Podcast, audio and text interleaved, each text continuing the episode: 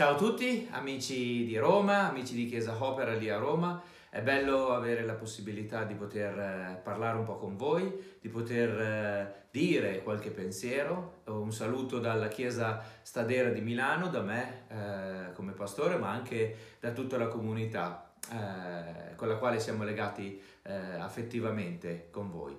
Ehm, so che state facendo questa serie eh, di studi sulle persone meno note, sui personaggi meno noti, ma che hanno lasciato in qualche misura una, un grandissimo impatto nella vita eh, della Chiesa eh, e delle persone vicino a loro. Un grandissimo impatto in realtà anche nella storia della Chiesa, visto che i loro nomi non solo sono scritti nel libro della vita, ma sono anche raccontati e scritti nel libro che abbiamo qua davanti, cioè la nostra Bibbia, la nostra parola di Dio. E c'è un personaggio che mi piace particolarmente, tra quelli meno noti del Nuovo Testamento, ma che eh, immagino abbia avuto un impatto straordinario nella vita dei grandi protagonisti eh, della Chiesa di allora.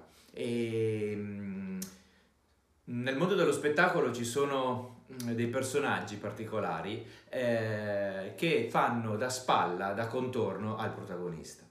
Spesso, non so se lo sapete, il comico, il presentatore o l'attore principale ha bisogno di qualcuno che prepari il terreno entro il quale poi il protagonista rientrerà, soprattutto nel, nello spettacolo, nel, nelle presentazioni, i comici hanno bisogno di buone spalle. E spesso noi ci ricordiamo soltanto i nomi dei protagonisti, noi ci ricordiamo i nomi eh, dei film, dei, eh, degli attori, eh, dei comici famosi e quasi nessuno sa i nomi delle spalle.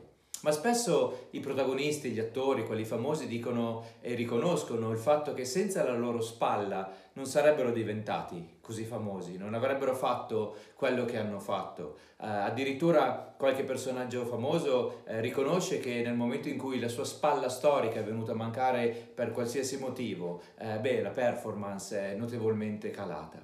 E quindi può capitare anche a noi oggi eh, di, di, percepirci eh, come delle semplici spalle e, e, credo che questa serie di personaggi che eh, raccontano e dimostrano di essere state delle eccellenti spalle per i protagonisti eh, in realtà ehm, sono quelli che in qualche misura rendono i protagonisti così grandi. E mh, nella storia di fede della, della, che sono scritte nella Bibbia, eh, voglio farvi vedere l'esempio, raccontare l'esempio di una meravigliosa spalla, di un uomo fantastico, un uomo che accompagnò un giovane uomo convertito da poco su una strada eh, mentre cercava di uccidere i discepoli, eh, convertitosi a Cristo, trovò un uomo che fu per lui un mentore, un accompagnatore e divenne una spalla grande. E quest'uomo era il giovane Saulo, che fu trasformato in Paolo, ovviamente sempre per la grazia di Dio, che si manifestò attraverso l'aiuto di uomini. E quell'uomo si chiamava Giuseppe. Era un levita nato a Cipro e non so se gli dovessi domandare chi di voi conosce Giuseppe, la spalla di Paolo. Ora, no, non è il Giuseppe dell'Antico Testamento, quello è figlio di Giacobbe e non c'entra niente. Non è neanche Giuseppe il falegname, quello è il papà di Gesù, papà terreno di Gesù. Eh, non è neanche Giuseppe d'Arimatea, che si è fatto un buon nome avendo dato la, mm, la tomba entro la quale Gesù poi eh, fu seppellito eh, prima di resuscitare. No, questo era un altro Giuseppe era un levita, ma non credo che voi lo conosciate con il suo vero nome, ma piuttosto secondo me lo conoscete con il nome eh, che gli è stato dato dai discepoli che lo conoscevano. Eh, lo chiamarono il figlio di consolazione, il figlio dell'incoraggiamento e il suo nome era Barnaba. Eh, adesso lo so, adesso lo so, direte, ah sì, Paolo e Barnaba, esatto, quel Barnaba, quello che era la spalla di Paolo, ma in realtà, ripeto, non ci sarebbe stato uno come Paolo senza Barnaba, ma di più, e lo vedremo. La storia di Barnaba è precedente a quella di Paolo, eh, entra in azione nello scenario degli atti molto prima di Paolo e Barnaba entra al capitolo 4 degli atti, al versetto 36 e quel brano dice così.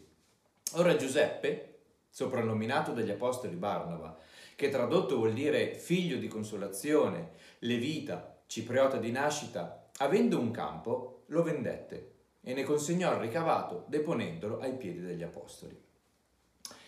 Probabilmente mentre Paolo stava cercando e stava pensando come distruggere la Chiesa, questi discepoli fanatici di Gesù, dall'altra parte c'era un uomo, cipriota, un levita di origine cipriota, che abitava a Gerusalemme e che aveva scoperto Gesù. Forse nelle settimane, nei mesi successivi alla Pentecoste, forse era uno dei primi convertiti dopo la Pentecoste, aveva deciso che seguire Gesù voleva dire eh, essere radicali e lo aveva dimostrato. Aveva avuto un impatto immediato eh, agli occhi dei dodici apostoli ed era talmente impegnato, era talmente appassionato di quel nome di Gesù che aveva imparato a conoscere, di quel Salvatore che lo aveva salvato, che si vedeva già che tipo di caratteristiche aveva. Era un uomo di consolazione, un uomo che incoraggiava, un uomo che era disposto a prendere del suo, aveva un campo, non sappiamo se era uno dei tanti o il campo che lui aveva, ma di fatto prese quello e lo mise a disposizione degli altri. Prese quello e aveva capito che per vivere per Gesù, se vivere per Gesù voleva dire dare il 100%, beh, allora lui l'avrebbe fatto. Avrebbe preso del suo, lo avrebbe deposto ai piedi dei discepoli, come loro pensavano bene, e avrebbe fatto quello che gli veniva naturale, forse un dono, un talento che Dio sicuramente aveva dato a lui, prendersi cura dell'altro, essere una consolazione, un incoraggiamento per qualcuno. Beh, io non lo so, ma è bello sapere di avere una persona a fianco come lui. È bello sapere di avere un Barnaba, così, di avere un amico, qualcuno che c'è sempre per me. Sì, si potrebbe dire una spalla su cui piangere. E Barnaba era questo tipo di persona. Era qualcuno che c'era per chi aveva bisogno di essere consolato, per chi aveva bisogno di essere eh, incoraggiato, sostenuto. Questa è la scena, eh, è il momento, il tempo in cui Barnaba entra dentro. E qualche tempo dopo, questi eventi, non si parla più di Barnaba, ma si parla di un uomo, Saulo, che stava andando a Damasco. Mentre andava a Damasco, un uomo spietato incontra Gesù e quell'incontro lo trasforma, lo trasforma completamente. Incontra Gesù, Saulo, e lì a Damasco, in quella città, comincia a parlare, a parlare con tutti, a parlare di quel Gesù che lo ha conosciuto. E a un certo punto comincia a diventare pericolosa la situazione, perché altri come lui, prima di convertirsi, eh, lo mettono nei guai. E quindi è costretto a fuggire da Damasco e ritornare a Gerusalemme, ma ha un problema grande Paolo ci sono due reazioni di fronte alla conversione di Paolo. La prima reazione era wow, l'uomo, l'uomo, che si è convertito, l'uomo che è passato dall'essere un persecutore all'essere un discepolo radicale di Gesù. Ed era la prima reazione di quelli che vedevano Paolo, ma ce n'era un'altra. Ed era abbastanza comune, anche in Gerusalemme, soprattutto in Gerusalemme. Ed era, mm, sta storia mi convince poco. Chissà questo, Barna, questo Paolo se davvero è un convertito o se è semplicemente una spia mandata um, qui per capire cosa facciamo, cosa siamo, dove ci riuniamo, per prendere informazioni. Insomma, Paolo era un personaggio abbastanza ostico da capire, da comprendere. E chi ci va? Chi fa il primo passo? Leggiamo in Atti capitolo 9, versetto 26. Dice così, quando Paolo fu giunto a Gerusalemme, Tentava di unirsi ai discepoli, ma tutti avevano paura di lui, non credendo che fosse un discepolo. Allora Barnaba lo prese con sé, lo condusse agli apostoli e raccontò loro come durante il viaggio aveva visto il Signore che gli aveva parlato e come a Damasco aveva predicato con coraggio nel nome di Gesù. Eh, ci pensa Barnaba. Barnaba va da Paolo, si presenta a lui, lo ascolta si prende il rischio di andare verso qualcuno eh, verso il quale logicamente, normalmente, umanamente le altre diffidavano, ma lui si espone pubblicamente. Lui ci va, va da Paolo, si accolla il rischio di essere perseguitato, si accolla il rischio che comporta essere eh, vicino a una persona così complicata e pericolosa e ci va. E non solo questo, lo ascolta, comprende quello che lo Spirito Santo ha fatto nella vita di Paolo e si fa garante di Paolo per gli altri. Leggiamo bene, dice, raccontò loro di come durante il viaggio aveva visto il Signore e gli aveva parlato. È come se Barnaba dicesse, sì è vero, lo confermo io, lo garantisco io, garantisco io per Paolo. E chi non lo vorrebbe un amico così? Chi non vorrebbe un amico che accoglie gli altri, che mi accoglie quando gli altri diffidano, che mi incoraggia. Quanto ne abbiamo bisogno di questi tipi di persone? Oh, certo, Barnaba non era uno che probabilmente stava eh, sul palco, sullo stage a, a farsi vedere lì eh, in prima linea, ma era uno, era uno che aveva un coraggio da leoni, era una grande spalla. Ed è stato per Paolo la spalla che gli ha permesso di entrare pian pianino in confidenza e essere accettato. Il problema era che Paolo è, in realtà all'inizio Paolo è un problema per Gerusalemme, è un grande problema, perché lui continua a discutere, lui discute con tutti, con gli ebrei, eh, discute eh, perché? Per Gesù, ma non lo fa eh, bene, è un diamante ancora da sgrezzare. E soprattutto lui discute anche con gli ellenisti, con i greci, eh, perché sì, Paolo, Paolo è stato chiamato ai gentili, è stato chiamato ai greci. E a Gerusalemme è più un problema che un aiuto.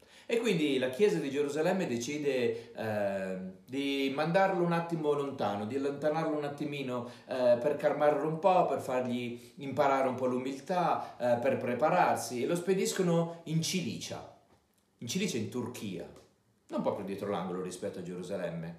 E paradossalmente Paolo va via e c'è scritto che la Chiesa ebbe pace.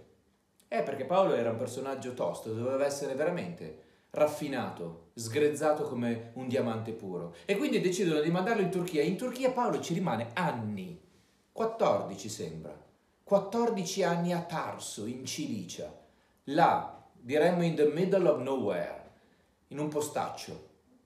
E Paolo aspetta e gli anni passano. Intanto la vita e la Chiesa va avanti, arriva la persecuzione, Stefano viene martirizzato, alcuni sono costretti a scappare da, da Gerusalemme e addirittura il Vangelo arriva ai Romani. Paolo, eh, Pietro, scusate, eh, va da casa di Cornelio, a casa di un romano, e lì, e lì i gentili, i romani, i pagani ricevono il Vangelo di Cristo, la buona notizia. E, e, questa notizia si sparge a causa della persecuzione in Gerusalemme e quindi la gente comincia ad andare, va dovunque e arriva fino ad Antiochia, in Siria. E lì i greci e, e i, gentili, i pagani ricevono il Vangelo. Ed è una notizia sconvolgente per la Chiesa di Gerusalemme, non ancora abituata all'idea che i gentili abbiano il Vangelo. Già va bene eh, Pietro con Cornelio, ma tutto il mondo gentile. E allora leggiamo cosa succede. In Atti capitolo 11, versetto 19 e 22 è la terza volta che viene nominato Barnaba. Quelli che erano stati dispersi per la, per la, persecuzione avvenuta a causa di Stefano andarono fino in Fenicia, Cipro e Antiochia, annunciando la parola solo ai giudei e a nessun altro. Ma alcuni di loro che erano ciprioti, hmm, come Barnaba, e cirenei, giunti ad Antiochia, si misero a parlare anche ai greci, portando il lieto messaggio del Signore Gesù. La mano del Signore era con loro e grande fu il numero di coloro che credettero e si convertirono al Signore. La notizia giunse alle orecchie della chiesa che era a Gerusalemme, la quale mandò Barnaba ad Antiochia. Ciprota, cipriota, eh, capace di essere un uomo intelligente, pieno di Spirito Santo, di essere una spalla su cui appoggiarsi per portare avanti un'opera, soprattutto una buona persona per andare a capire quello che stava succedendo. E, e, e Barnaba parte e va ad Antiochia ed è stupito che i greci ascoltano il messaggio e vede che c'è un'opera straordinaria lì a Antiochia e lì, e lì. Questa è una spalla, questo è un grandissimo uomo. E lì, versetto 25 del capitolo 11. Poi Barnaba partì verso Tarso a cercare Saulo e dopo averlo trovato lo condusse ad Antiochia. Oh, si fa un sacco di chilometri. Va da Antiochia fino a Tarso in Turchia, cerca Paolo là dove era, lo prende e gli dice adesso è il tuo momento. Questo è il tuo momento. I greci con i quali tu hai discusso, con i quali tu combattevi, ecco adesso si è aperto il mondo greco, tocca a te Paolo, tocca a te. Prese e lo portò ad Antiochia. Un anno e mezzo rimasero lì a lavorare in quella chiesa, fino a quando un giorno lo Spirito Santo disse, mentre, pre- mentre stavano pregando, mettetemi da parte Paolo e Barnaba per il ministero che ho per loro. Da quel momento la storia cambia, ma io lo vorrei uno così. Io lo vorrei uno così, uno che ha fiducia nelle mie capacità, uno che vede ciò che Dio può fare attraverso di me, qualcuno che mi incoraggia, qualcuno che mi accoglie quando nessuno forse mi cerca, qualcuno che mi consola, qualcuno che ha una spalla su cui piangere, qualcuno che ha una spalla su cui appoggiarsi per camminare, qualcuno che ha una spalla e ad un certo punto mi dice vai, lanciati nella vita. E da quel momento la storia cambia. Non è più Barnaba, sparisce. Fino al capitolo 15 si parlerà di Barnaba, ma lui ormai è diventato la spalla di Paolo.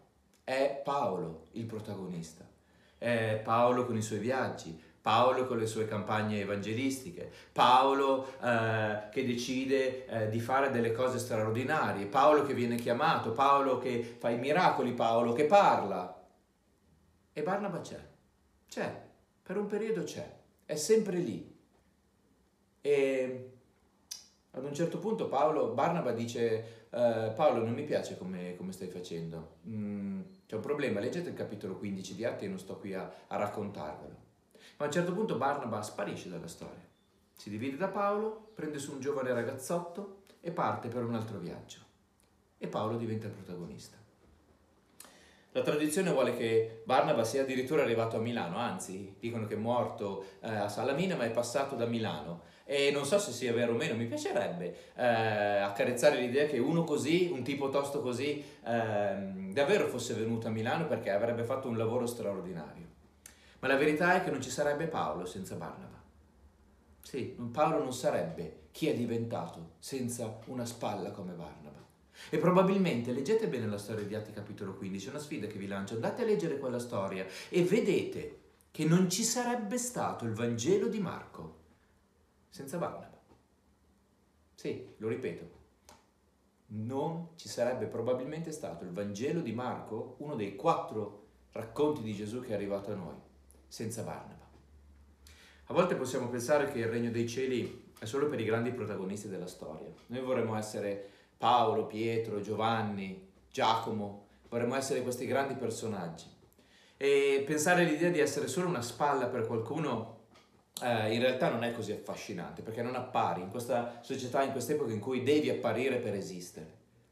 Ma invece essere spalla per qualcuno è una delle opere più meravigliose, più belle, più grandiose che un essere umano, un discepolo di Cristo possa fare. Essere un uomo, una donna che c'è sempre, che è lì per consolare, per incoraggiare, per essere una spalla su cui piangere, una spalla su cui appoggiarsi per camminare, una spalla e un qualcuno che a un certo punto ti prende e ti lancia nella vita. Oh, quanto vorrei essere, quanto vorrei essere uno come Barnaba, qualcuno che vede la capacità dell'altro e lo stimola all'azione. Le nostre comunità hanno disperatamente bisogno di uomini e donne come Barnaba. Io ho avuto dei Barnaba della mia vita ce li ho avuti. E, e, devo dire che sono state le persone più preziose nella mia, vita, nella mia vita. E sono convinto che per Paolo, uno come Barnaba, non se lo potrebbe mai scordare. E io spero e prego che anche io un giorno, e forse tu, possa essere un Barnaba nella vita di qualcuno. E se tu hai l'impressione di essere solo una spalla, di essere solo il coprotagonista, non il protagonista, eh, io credo che davvero dobbiamo cambiare un attimo la telecamera con la quale guardiamo le nostre vite e le vite intorno a noi. Perché nel regno di Gesù non esistono spalle, esistono solo discepoli. Esistono solo uomini che decidono di seguire Cristo, costi quel che costi. Fratelli esistono, esistono amici, esistono servi del Cristo che viene. E quindi nel salutarvi, nel ringraziarvi di questa opportunità, io eh, vi chiedo di ricordarvi che essere spalla forse eh, può essere una delle meravigliose, straordinarie opere di grazia nella vita delle persone. Grazie per aver ascoltato e che Dio davvero ci benedica tutti in questa settimana.